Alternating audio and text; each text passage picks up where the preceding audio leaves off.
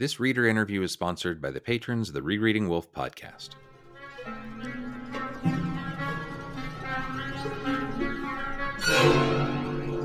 So right now we have uh, Stuart Hamm, a bass player extraordinaire and longtime Urthlister as well. How you doing, Stuart?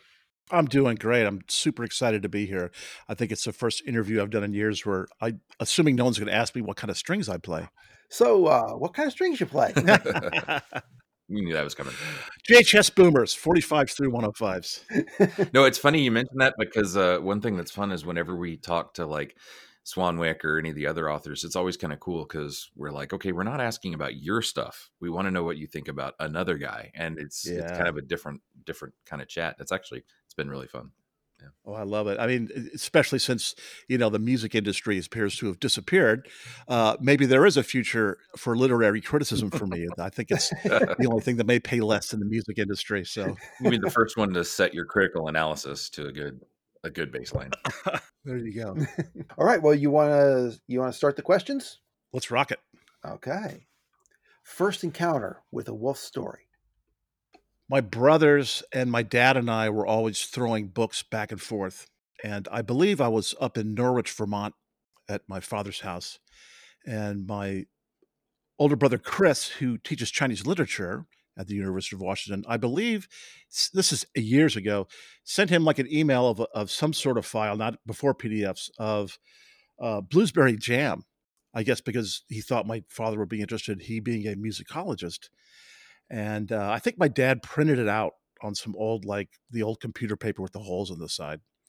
And I read that story, and it was pretty good. I'm generally suspect of people writing, non-musicians writing about music, unless it's Spinal Tap. They don't really understand the uh, what it's about.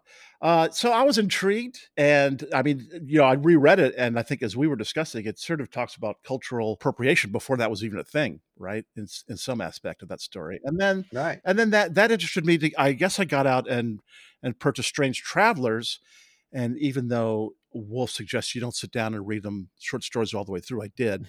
and then when I got to the last story, where you realize that those, you know, the main character is actually a character in a dream of another character who's starting the revolution. Uh, that sort of really let me know that something else was going on here. And obviously, his language and writing is beautiful. So, Yeah. Okay. Favorite novel or short story, either or both? tough one.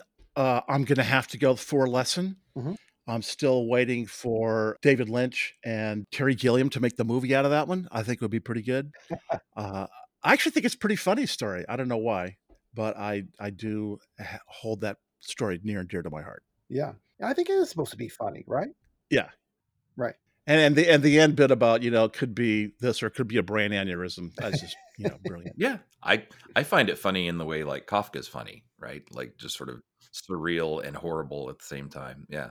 It's it's a funny one because you know if you try to apply at least what seems to be the general you know reading of of Wolfe and trying to look for hidden meanings or connections yeah i guess i'm not as into that as as as many people are but i don't think you can really approach that story that way unless i'm missing something but it's just so uh, out of the over the top crazy and uh disjointed in the way that our dreams and fears are right it's it's just pretty funny I've heard a lot more people talk about Forlesen lately. Yeah, it's it was on. I know the other the Gene Wolfe literary guys did it, and I've heard a lot of people.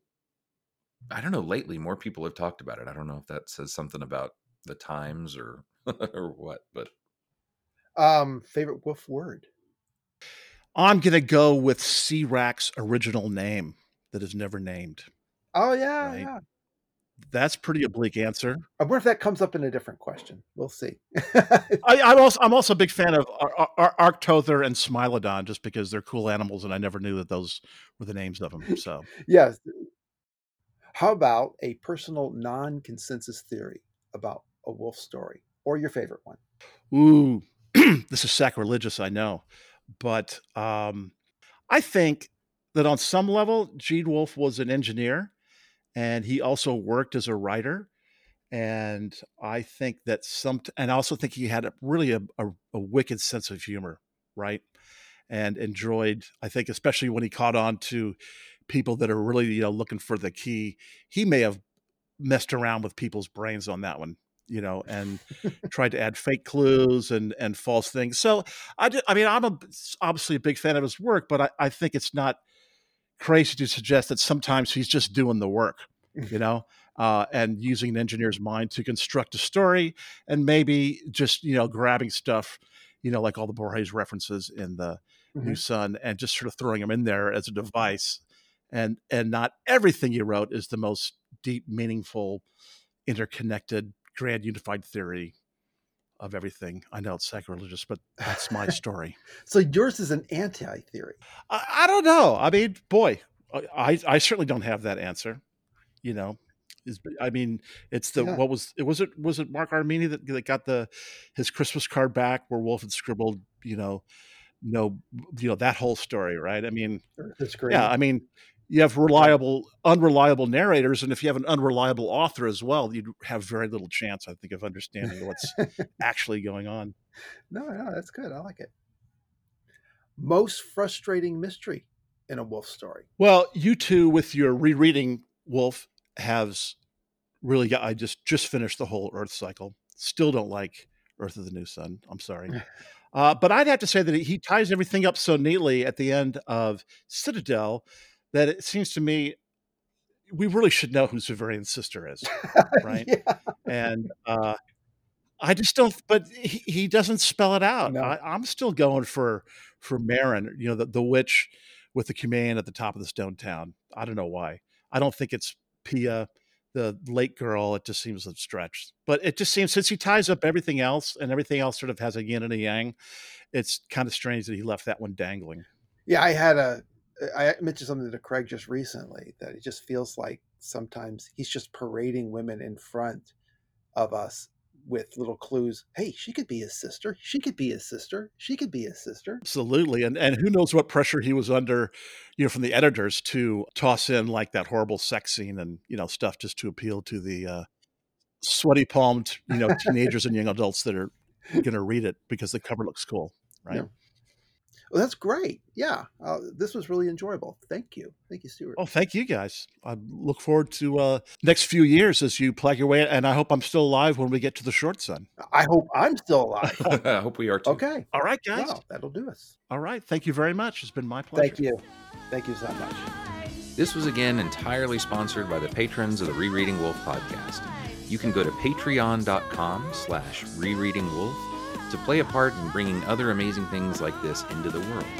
And if you want to take on the five questions with us, reach out to us by email or one of the other methods listed in the show notes of this episode.